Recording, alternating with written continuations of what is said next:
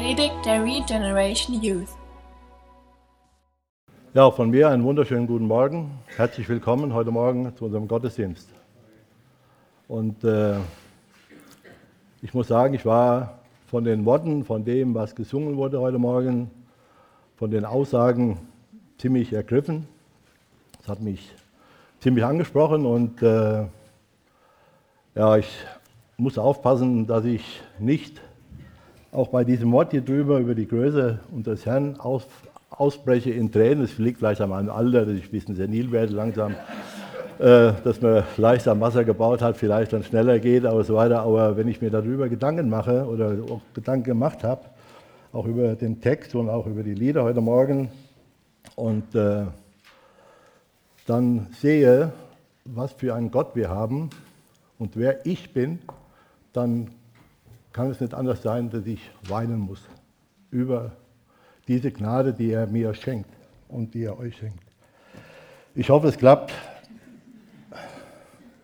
Wenn es sein sollte, dann bitte ich euch um Verzeihung. Herr Jesus Christus, ich will dir danken, dass wir heute Morgen hier sein dürfen, dass wir auf dich hören dürfen, dass wir dein Wort haben, dass wir aus deinem Wort lernen dürfen, dass wir wissen dürfen, du bist da.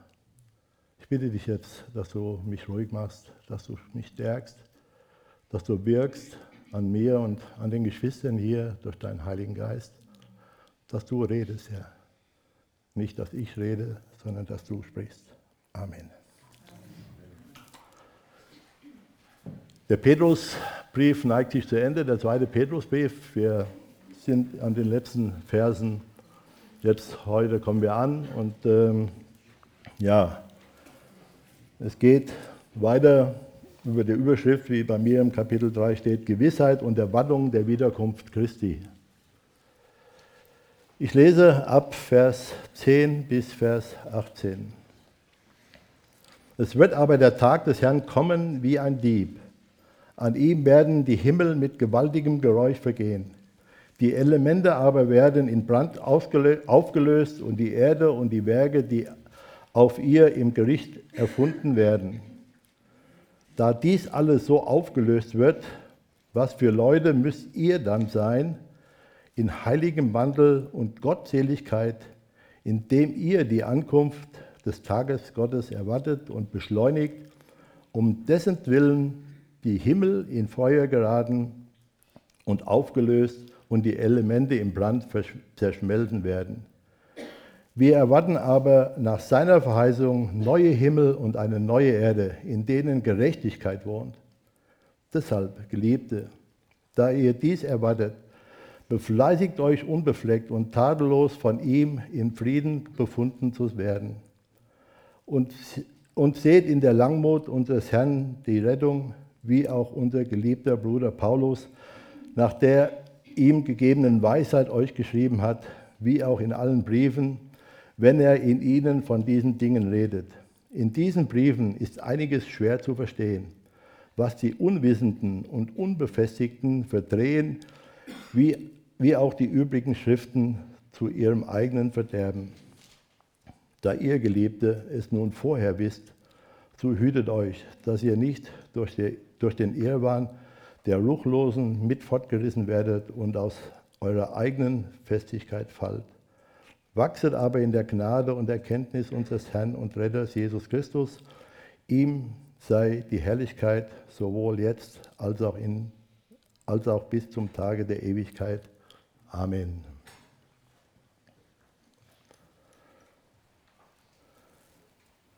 Es wird der Tag, es wird der Tag kommen wie ein Dieb. Das wird unerwartet sein. Da rechnet man nicht mit. Ich weiß ja, bis jetzt äh, hat sich noch niemand irgendwo angemeldet per Telefon oder sonst irgendwie und hat gesagt, ich bestehle dich jetzt. Ich komme jetzt irgendwann vorbei und oder ich komme jetzt vorbei und bestehle dich. Er ruft dann nicht vorher an und er klingelt auch nicht und sagt, ich will jetzt bei euch einbrechen, sondern er tut das im Geheimen, im Stillen, wenn niemand damit rechnet. Das haben wir vielfach erfahren, vielleicht schon persönlich oder auch sonst irgendwie. Ein Dieb kommt unangemeldet. Plötzlich ist er da, plötzlich ist mir, fehlt mir was, plötzlich ist etwas weg. Ich weiß nicht, wie es passiert ist, ich weiß nicht, wo es herkommt. Und so wird dieser Tag des Herrn sein. Er wird plötzlich da sein. Für alle Menschen einfach da. Da gibt es keine, es gibt viele, viele Anzeichen, der wir auch leben, die wir auch haben, die uns die Bibel auch sagt. Aber es steht nicht fest, dann und dann in diesem Jahr um diese Uhrzeit wird er da sein. Und von diesem Tag, zum Tag gibt es drei verschiedene, wird von drei verschiedenen Tagen auch gesprochen. Es gibt einmal den Tag Christi, es gibt den Tag des Herrn, der jetzt hier in, diesem, in diesen Versen genannt ist, und es gibt den Tag Gottes, der auch am Ende äh, nochmal dann äh, Vers 12 dann nochmal erwähnt wird.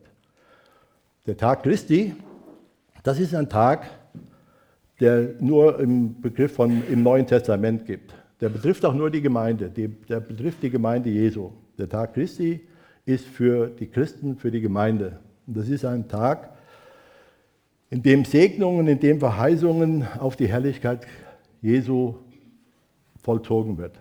Das ist ein wunderbarer Tag, ein Tag, an dem wir uns freuen dürfen, an dem, auf den wir warten, weil es ein frohmachender Tag ist, ein Tag, der uns mitnimmt zu Jesus hin, wo Jesus uns holt und äh, wo er uns im Grunde genommen ins Vaterhaus bringt. Und ähm, das ist ein herrlicher Tag. Ich will dazu mal drei Verse lesen aus der Bibel, in 1. Korinther 1, 7, 8, da schreibt der Paulus, der wird euch auch festhalten bis ans Ende, dass ihr untadelig seid am Tag unseres Herrn Jesus Christus. Oder Philippa 1, 6. Und ich bin darin guter Zuversicht, dass der in euch angefangen hat, das gute Werk, der wird es auch vollenden bis an den Tag Jesu Christi. Kolosser 3, 3 und 4. Denn ihr seid gestorben, um euer Leben ist verborgen mit Christus in Gott. Wenn aber Christus, euer Leben, sich offenbaren wird, dann werdet ihr auch offenbar werden mit ihm in Herrlichkeit. Das ist ein Tag der Wiederkunft Jesu, das ist ein Tag der Entrückung, ein Tag der Freude, der, auf dem wir uns, der ausschließlich diese Freudenbotschaft in sich trägt, der diese Freudenbotschaft mit sich bringt. Und das ist ein Tag, wo wir uns darauf freuen dürfen, wo wir uns darauf konzentrieren können, hinfiebern können auf diesen Tag, den Jesus Christus erscheinen wird und wird die Seinen zu sich holen.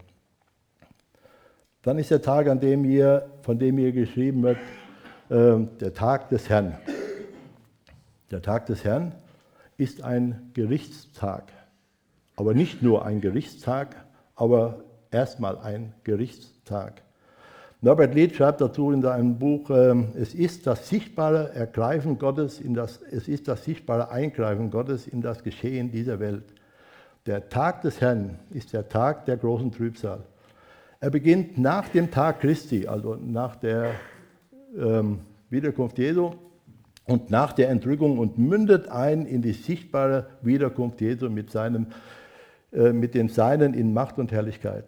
Im Weiteren umfasst der Tag des Herrn die Aufrichtung des, der Königsherrschaft Jesu, tausendjähriges Reich und führt zur letztendlichen Zerstörung des alten Himmels und der alten Erde.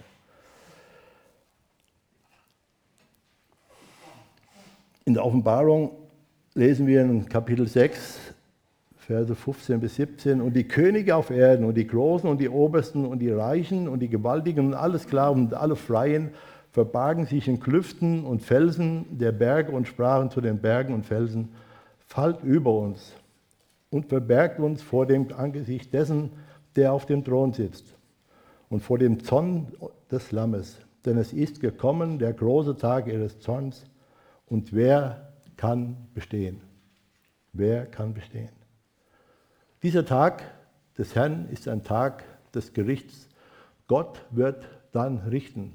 Und wie es in der Offenbarung heißt, äh, es wird ein Tag sein, äh, wo die Menschen, die Jesus Christus nicht kennen, kannten, die auch der nicht mehr, Großteil nicht mehr da ist, die sind einfach, die, haben, die, die sagen, fallt über uns, die Berge, bedeckt uns, wir können es nicht aushalten, wir können es nicht aushalten, so schlimm ist das. Und ähm, das wird für diese Menschen, die Jesus Christus nicht haben, schrecklicher Tag sein.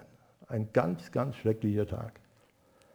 Und ähm, dieser Tag ist im Alten Testament, es gibt mehrere Stellen, wo ähm, auch gerade im Jesaja, wo von diesem Tag des Gerichtes gesprochen wird, wo Gott richten wird, wo Gott einfach sagt, diejenigen, die im Unglauben gelebt haben, die in der Auflehnung gegen ihn gelebt haben, die wird er richten und die wird er ihrem, äh, ja, ihre Strafe zuführen. An diesem Tag oder mit diesem Zusammenhang wird auch das Volk Israel gerichtet werden, aber es wird auch zur geistlichen Erneuerung und zur geistlichen Herstellung wieder als das Volk Gottes sein, was unterwegs ist und Jesus Christus verkündigt wird.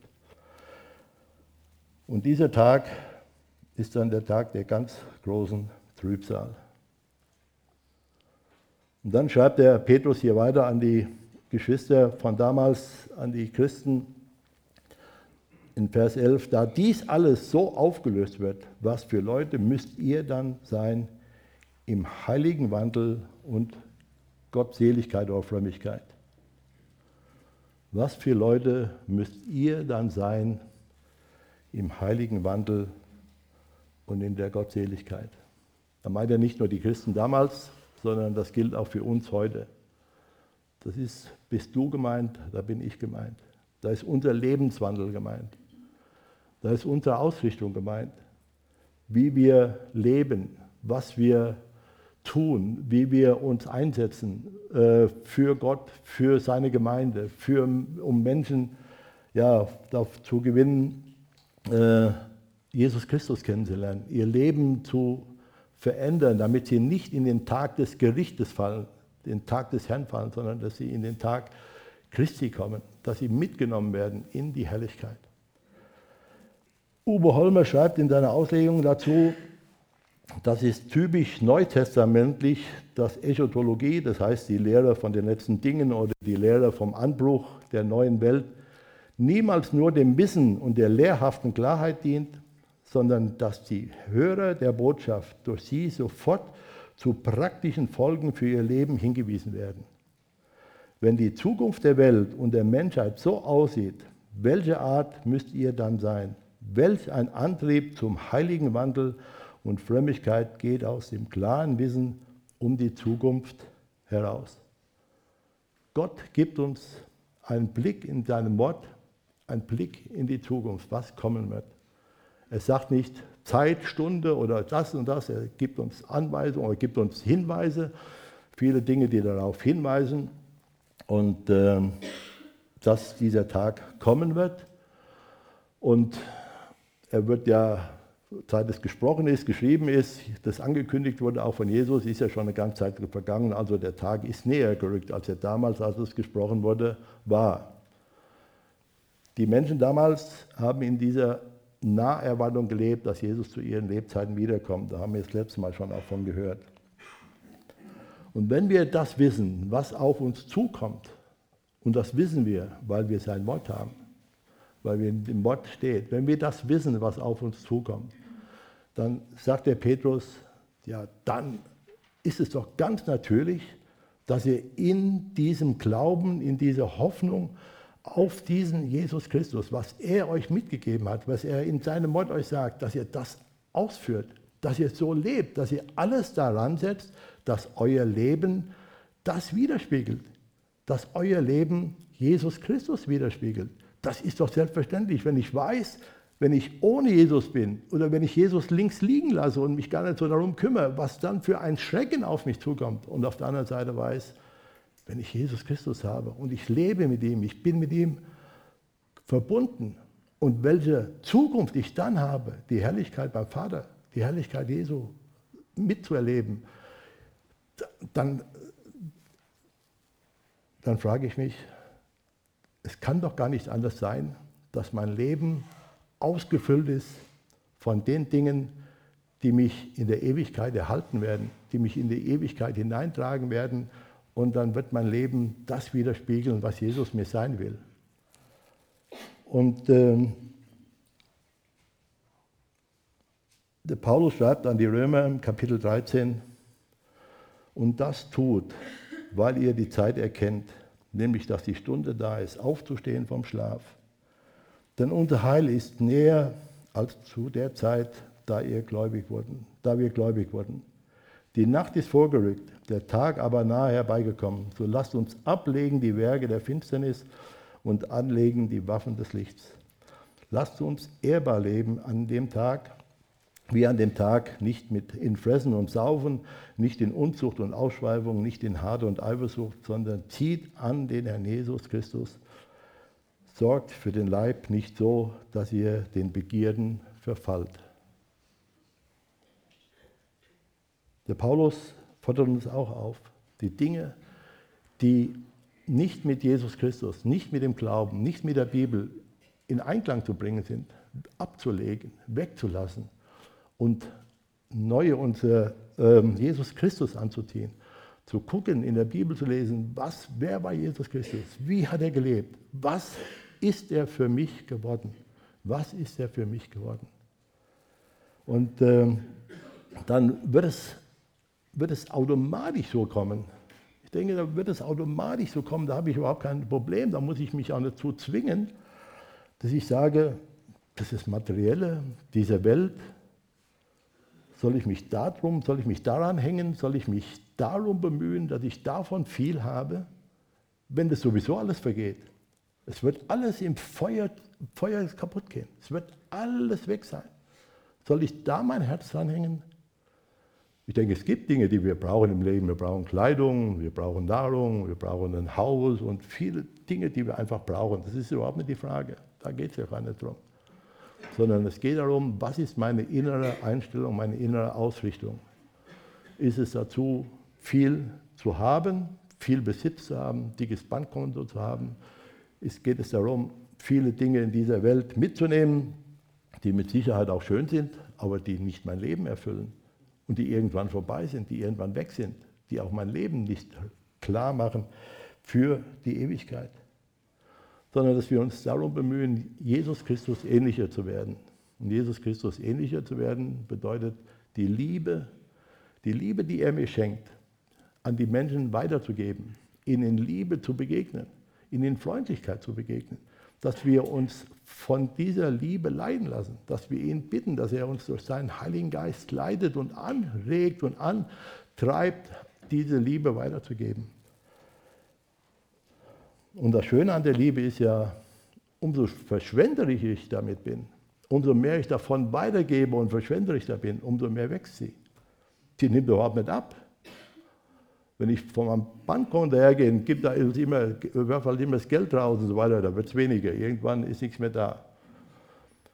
So, und dann habe ich nichts mehr. Aber wenn ich die Liebe verschwenderisch verteile und ausgebe, dann wird sie wachsen, die wird zunehmen da habe ich viel mehr von als von, von dem, was, äh, was mir vielleicht, vielleicht auf der Bank äh, zusetzt. Und das, was ich darin tue, das hat Bestand. Es hat Bestand. Es wird nicht in dieser Feuerbrunst äh, verbrennen. Es wird sich nicht auflösen. Es wird Bestand haben für die Ewigkeit.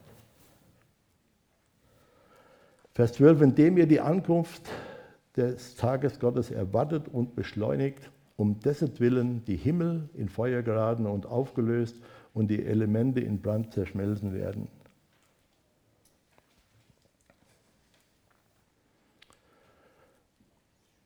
Der Tag Gottes ist auch wieder so ein Tag wie Tag Christi, der Tag äh, des Herrn und dann der Tag Gottes. An diesem Tag, da hat Gott seinen Triumphtag. Das ist der Triumphtag Gottes. Er jubiliert, er hat alles, alles besiegt. Er hat alles, was da war, was böse ist, weggetan. Er hat den letzten Feind, den Tod besiegt. Und er hat damit das alles nicht mehr damit das alles nicht mehr uns belastet oder irgendwie uns angreifen kann, hat er alles, was zu dem Alten gehört, weggetan. Er hat die alte Erde im Feuer aufgehen lassen, er hat die Himmel im Feuer aufgehen lassen. All das, in dem die Sünde und die Sünde war, alles, was besudelt, was befleckt war durch die Sünde, ist verbrannt, ist das Feuer weggegangen. Gott hat einmal die Erde in dem Sinne nicht vernichtet, in dem Sinne, dass sie ganz weggegangen ist, sondern er hat das Wasser geschickt. Und es hat vieles verändert auf dieser Erde. So wie sie früher war, war sie danach nicht mehr. Aber sie war noch vom alten Bestand her. Das Wasser hat die Erde bedeckt, sie war noch vom alten Bestand. Und das wird hier bei diesem Bild, was hier uns äh, gezeigt wird, nicht sein, sondern es wird in Feuer aufgehen. Die Elemente und alles, was da ist, wird zerschmelzen. Und dann wird ein neuer Himmel sein und eine neue Erde wird Gott schaffen und es werden paradiesische Zustände wieder sein. Es wird wieder ins Paradies eingesetzt. Wir werden im Paradies sein. Wir werden Gemeinschaft haben mit Gott, wie damals Adam und Eva vor dem Sündenfall. Wir werden mit ihm wandeln, wir werden mit ihm sein, wir werden bei ihm sein. Das ist das, was Gott sagt. Und dieses, dieser Tag, der Tag Gottes, das wird ein Jubeltag sein, in dem alles, alles, was mit Sünde und Schuld und alt war, weg sein. Und es wird nur Neues da sein. Und in dieser Erwartung sollen wir leben, wie es in Vers 13 heißt. Wir erwarten aber nach seiner Weisung neue Himmel und eine neue Erde, in denen Gerechtigkeit wohnt. Warten ist schon immer so eine schwierige Sache. Ne? Das haben wir nicht so gerne. Wenn wir warten müssen, das haben wir, da ähm, gibt es unterschiedliche Dinge. Entweder in der Erwartung, äh, die steigert sich, umso näher dieser Tag oder der Zeitpunkt oder wie auch immer kommt. Da steigert sich die Erwartung.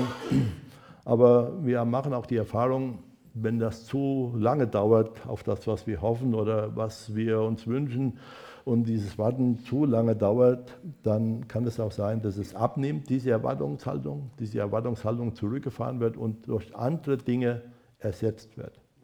Und durch andere Dinge ersetzt wird. Und das ist eine riesengroße Gefahr. Die Menschen damals, die haben in dieser Erwartung gelebt, dass Jesus zu ihren Lebzeiten wiederkommt. Und danach haben sie sich ausgerichtet. Sie haben danach gelebt. Sie haben gesagt, Jesus kommt wieder.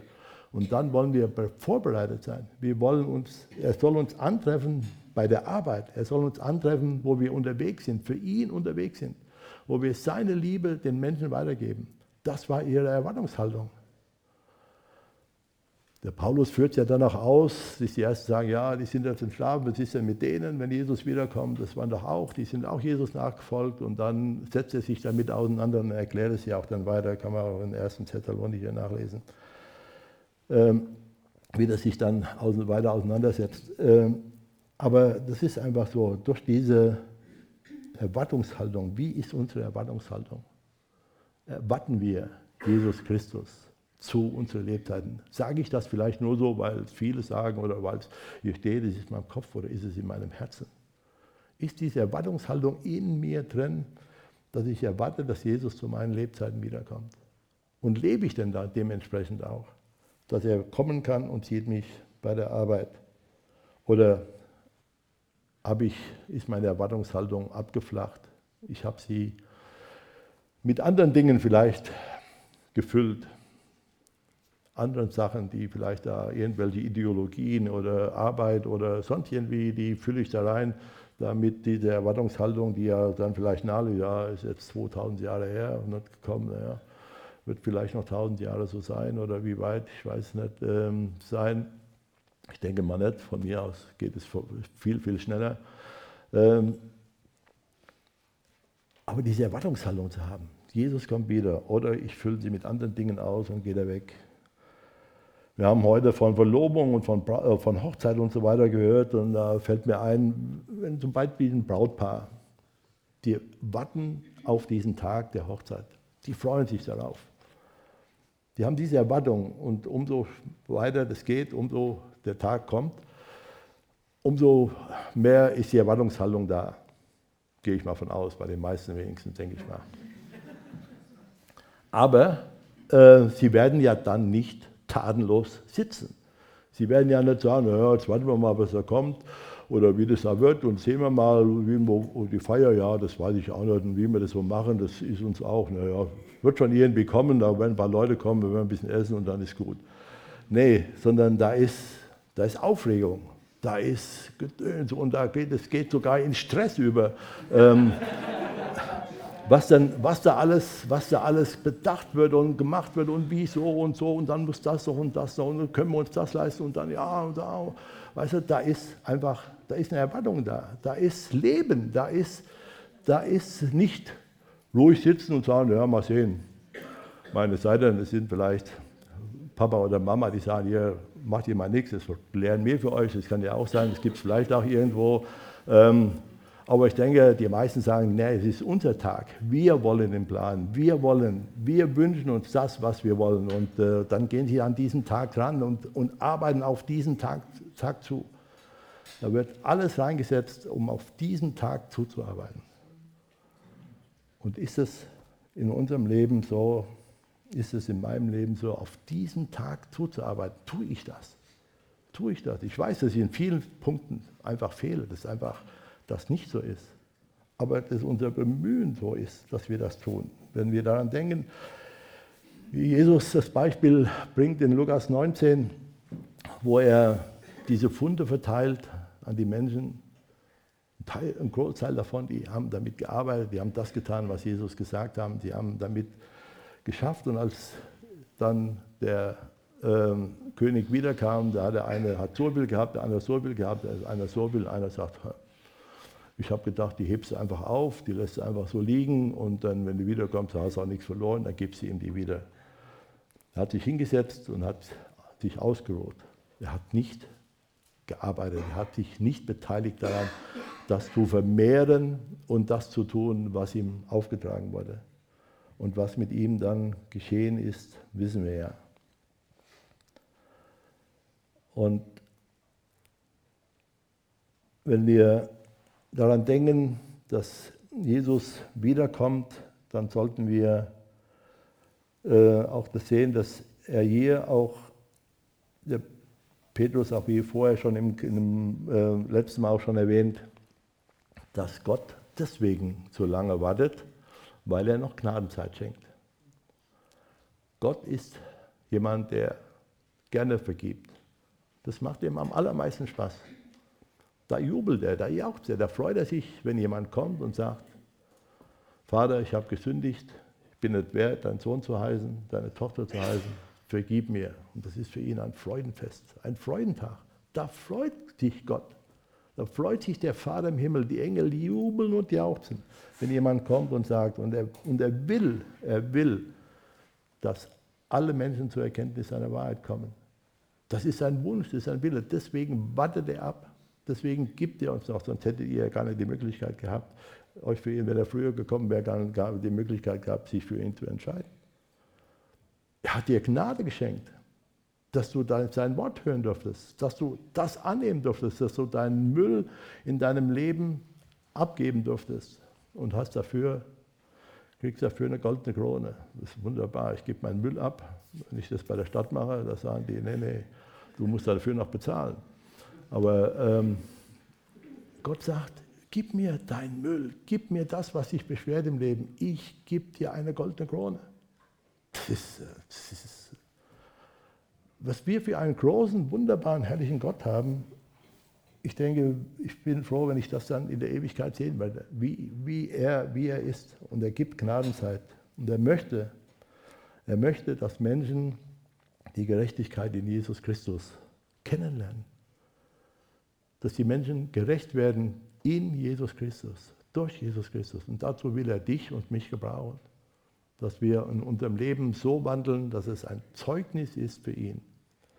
Ein Zeugnis ist für ihn. Er lädt uns ein, dahin zu kommen. Und in dem tausendjährigen Reich wird Jesus mit eisernem Stab regieren. Da wird er die Gerechtigkeit hineinbringen. Die Gerechtigkeit, die wir jetzt haben, die lebt allein durch die Gnade. Die Gerechtigkeit, die jetzt da ist, die haben, wir die, die haben wir durch die Gnade. Wir sind gerecht geworden durch seine Gnade.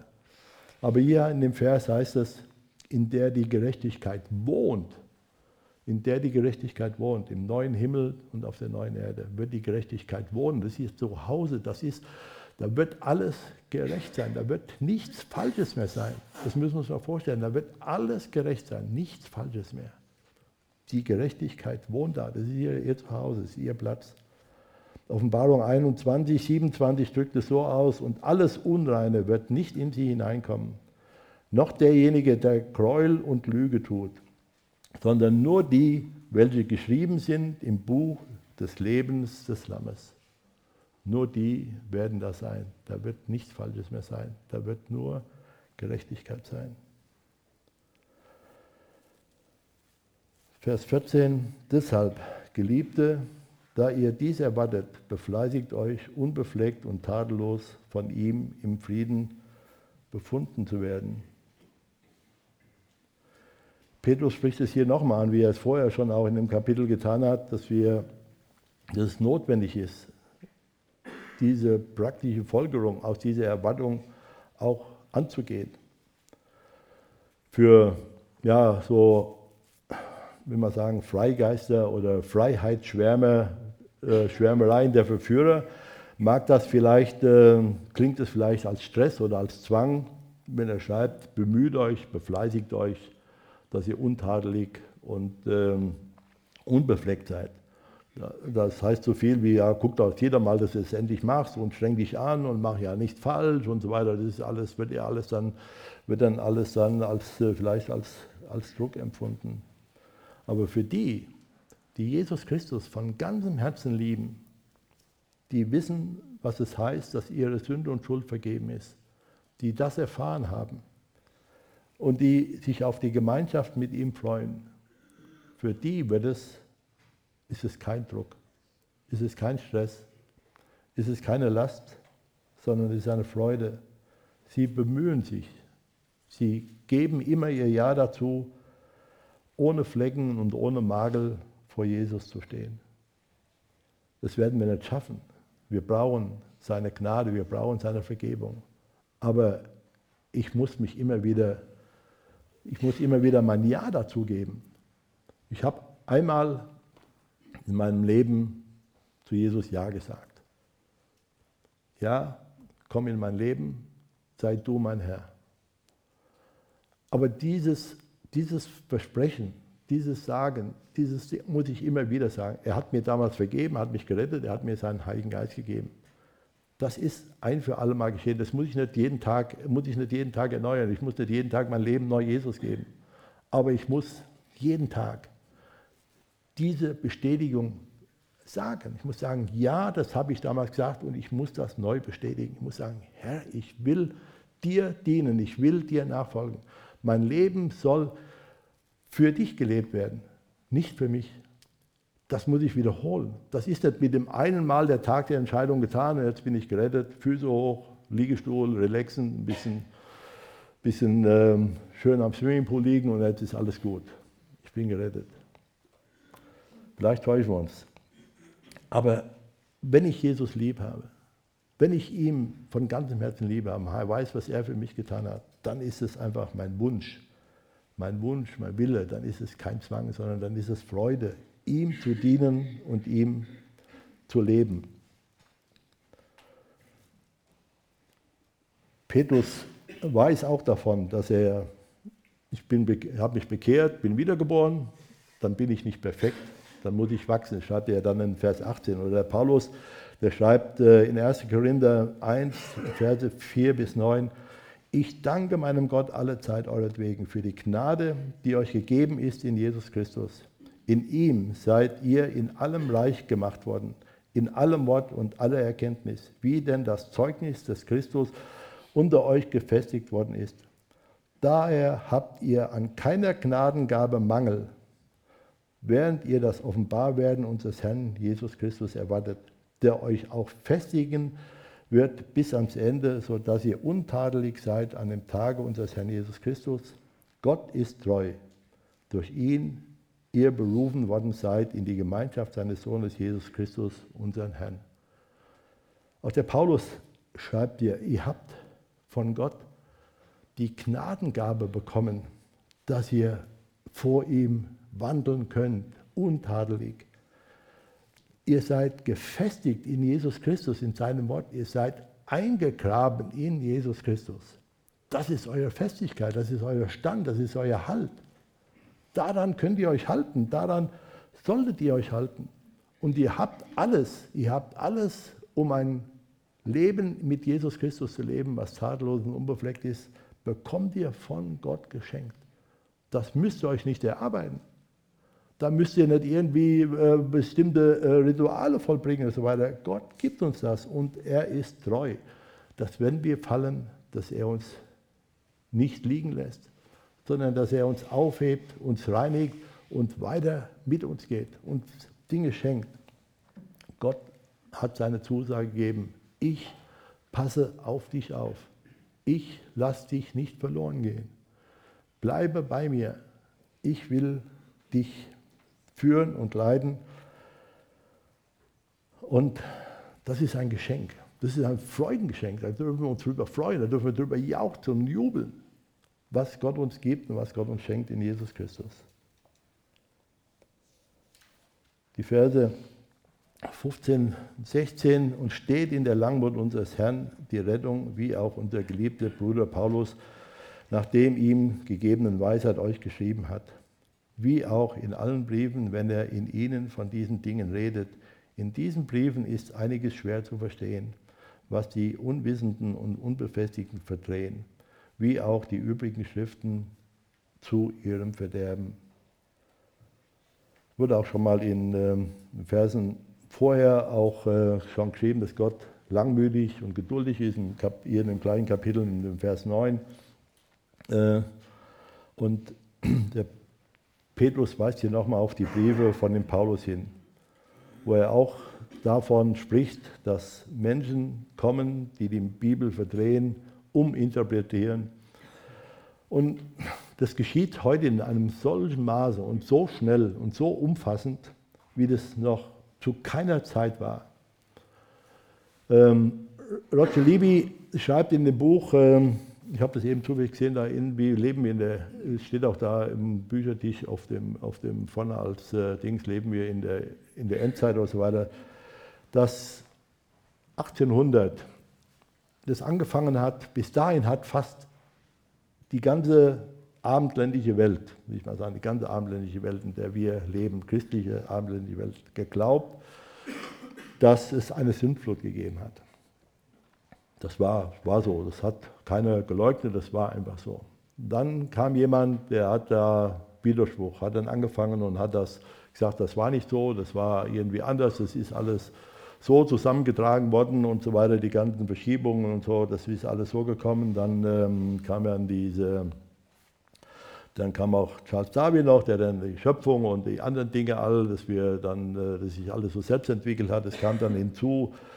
Dann kam äh, die Leugnung der Jungfrauengeburt hinzu, das kann es gar nicht geben, das gibt es nicht. Und äh, die Auferstehung Jesu und die Himmelfahrt, das wurde alles geleugnet. Alles wurde geleugnet. Und ähm, das war dann erst mal in kleinen Kreisen, es kam dann mehr. Und es ist heute, ist das gang und gäbe. Das ist so, das wird ähm, in den Schulen gelehrt, das wird in den Schulen weitergegeben und ähm, das lernen die Menschen heute in der Schule, schon auch schon früher, dass das alles, was da vorher war, nicht stimmt. Und ich habe auch das letzte Mal gesagt, dass äh, es bis in theologische Ausbildungsstätten geht, wo diese Dinge gelehrt werden, wo diese Dinge weitergegeben werden, die dann auch in die Gemeinde Einfluss hineinhalten. Vor vielen Jahren habe ich als junger Mensch habe ich auch mich da mal mit auseinandergesetzt. War ähm, mal irgendwie bei uns äh, früher die Glaubenskonferenz in Breitscheid, da war jemand, der hat davon erzählt und gesagt. Und dann habe ich mir so Gedanken darüber gemacht, dann kam das auch, ja, Evolution, ja, kann ja sein, dass Gott dadurch irgendwie gemacht hat und so weiter. Und dann kam ich auch an einen Punkt, wo ich auf einmal merkte, wenn ich daran glaube, wenn ich das für mich in Anspruch nehme, fallen andere Dinge in der Bibel äh, wie äh, fallen dann raus. Dann mache ich ein Loch in ein, eine Sache rein und immer mehr bröckelt ab. Immer mehr bröckelt ab, weil ich einen Baustein rausgenommen habe. Das fällt immer mehr ab, es wird immer weniger. Dann habe ich gesagt, das kann es ja nicht sein. Und dann habe ich mich festgelegt, äh, habe ich gesagt, ich für mich und meine Person. Glaube, dass Gott die Himmel und die Erde und alles, was darauf ist, innerhalb von sechs Tagen geschaffen hat, auch die sechs Tage in 24 Stunden Tage, nicht irgendwie ausgedehnt, so ein Tag sind 1000 Jahre oder so weiter, wie es in, vorher im Kapitel heißt, äh, sondern in sechs Tagen. Das ist für mich persönlich, ist das so. Ich halte daran fest. Das ist für mich Gottes Wort, das steht so da und für mich persönlich ist das so. Da können Leute drüber lachen, können sagen, das ist alles unwissenschaftlich, das ist alles dummes Zeug. Du bist von gestern, ist mir egal, da bin ich von vorgestern von mir aus auch. Aber ich will einfach an dem festhalten, was Gottes Wort mir sagt. Das ist meine Grundlage. Und daran halte ich fest. Da mögen Leute mich vielleicht, wie gesagt, für irgendwas halten, aber ich persönlich weiß, hier habe ich einen festen Grund. Darauf kann, kann ich bauen. Und wenn das wohl anders sein sollte, wenn Gott mir dann irgendwann in der Ewigkeit sagt, ja, halt mal, mal zu, da hast du, das war, war doch vielleicht so, oder dann mag das so sein. Aber das ist für mich überhaupt nicht die Frage. Ich halte daran fest. Und das ist mir wichtig, dass ich an Gottes Wort festhalte, dass ich nicht sage, ja, das mit Noah und das ganze Sache, das sind alles so Geschichtchen oder sonst irgendwie, ähm, wie heute oft so ähm, von äh, Bibelkritikern, liberalen Bibelkritikern äh, gesagt wird, wo Dinge verdreht werden, die dann sagen, wie es dann auch in Vers 17 heißt, äh, dass wir von Irrwahn der Ruchlosen, also ähm, verführt werden, Leute, die Menschen, die verführen, die uns Dinge erzählen wollen. Die Bibel muss man heute anders lesen, die Dinge müsste man anders sehen. Da äh, darf man das nicht mehr so wörtlich nehmen, da darf man das nicht so äh, hineingucken. Das ist alles ja schon ein bisschen länger her. Wir sind ja modern, wir sind ja gebildet, wir haben ja ähm, die Wissenschaft, die hilft uns ja an vielen Dingen auch anders zu sehen und anders zu denken. Aber diese Menschen werden sich gewaltig täuschen. Und das ist auch was, wo wir uns vor schützen müssen, wo wir uns wo wir sagen müssen, auf dieser Zeit dieses Wartens, dass wir uns nicht mit solchen Dingen, mit solchen Lehren auseinandersetzen, dass wir uns nicht von diesen Lehren beeinflussen lassen, sondern dass wir an dem Wort festhalten und gucken, was steht da drin und danach leben und danach tun. Und das Wort, das gibt uns Festigkeit, auch gegen all diese Dinge, indem wir vielleicht mit Arbeitskollegen, mit Freunden, mit Verwandten irgendwo reden und sprechen, die daran nicht glauben, die uns vielleicht von anderen Dingen überzeugen wollen. Da können wir nur fest sein, wenn wir in einem Wort fest sind. Wenn wir nicht im Gottes Wort sind, dann werden wir einen schwammigen Boden haben, auf dem wir leicht auskleiden und dann in solche Ideen oder Gedanken hineinschlittern und von Jesus wegkommen. Und deswegen sollen wir wachsen im Glauben, wir sollen wachsen an der Gnade und an der Erkenntnis Gottes, wie es in Vers 18 heißt. Wir sollen Anteil haben an dem, was Jesus Christus für uns sein will. Und das muss jeder für sich entscheiden. Jeder entscheidet für sich, ob er wachsen will oder ob er nicht wachsen will. Gott sagt uns in seinem Wort, wie wir das tun können. Wie jeder Einzelne das für sich tun kann, indem er seine Bibel liest, indem er im Gebet ist mit Gott, indem er tut, irgendwas auch Praktisches vielleicht tut für Gott, indem er unterwegs ist für ihn. Oder auch zusammen als Gemeinde. Als Gemeinde gemeinschaftlich Dinge tun, Dinge zu unternehmen, um diese Liebe Jesu Christi in diese Welt hinauszutragen. Wenn wir uns mal vorstellen, dass Menschen, die wir kennen, die wir vielleicht auch lieb haben, die aber Jesus nicht lieb haben, wenn wir uns vorstellen, dass die in die ewige Verdammnis gehen, dass die ewig verloren sind, dass die im Tag des Herrn, wenn er Gericht halten wird,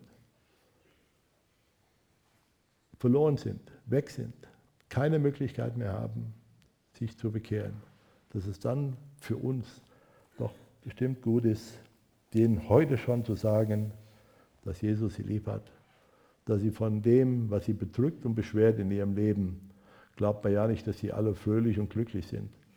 Ähm, was sie beschwert, wo sie ihre Not und Sorgen haben, dass Jesus ihnen diese Last abnehmen will und will sie führen und leiten. Und vielleicht noch zum Schluss, Kolosser 1, 9 bis 11. Deshalb hören wir auch nicht auf, an dem Tag, von dem Tag an, da wir es gehört haben, für euch zu beten und zu bitten, dass ihr mit der Erkenntnis seines Willens erfüllt werdet in aller Weisheit und geistigem Verständnis, um des Herrn würdig zu wandeln, zu allem Wohlgefallen, fruchtbringend in jedem guten Werk und wachsend durch die Erkenntnis Gottes. Gekräftigt in aller Kraft nach, nach der Macht seiner Herrlichkeit, zu einem Aushalten und aller Langmut mit Freuden. Dem Vater Dank sagen, der euch fähig gemacht hat zum Anteil am Erbe der Heiligen im Licht. Er hat uns gerettet aus der Macht der Finsternis und versetzt in das Reich des Sohnes seiner Liebe. Wunderbare Aussichten. Wunderbare Aussichten, die wir haben. Und deswegen ist es so wichtig, dass wir anderen Menschen davon erzählen, von diesem freudigen Ereignis, was wir erwarten und sie davor warnen, auf dieses schreckliche Ereignis, was auf sie zukommt, wenn sie sich nicht an Jesus Christus halten. Und das wünsche ich, dass wir persönlich und auch als Gemeinde das tun, dass wir darauf hinwirken, dass wir Jesus Christus anziehen und ihn weitergeben in all unserer Schwachheit, in all unserer Nöten und Schwierigkeiten, die wir auch haben. Aber wir haben eben gelesen, die Gnadegabe von Gott, da werden wir keinen Mangel dran haben, wenn wir sie dann von ihm anfordern. Amen. Danke für das Anhören der Predigt. Weitere Informationen findest du unter www.regenerationyouth.de.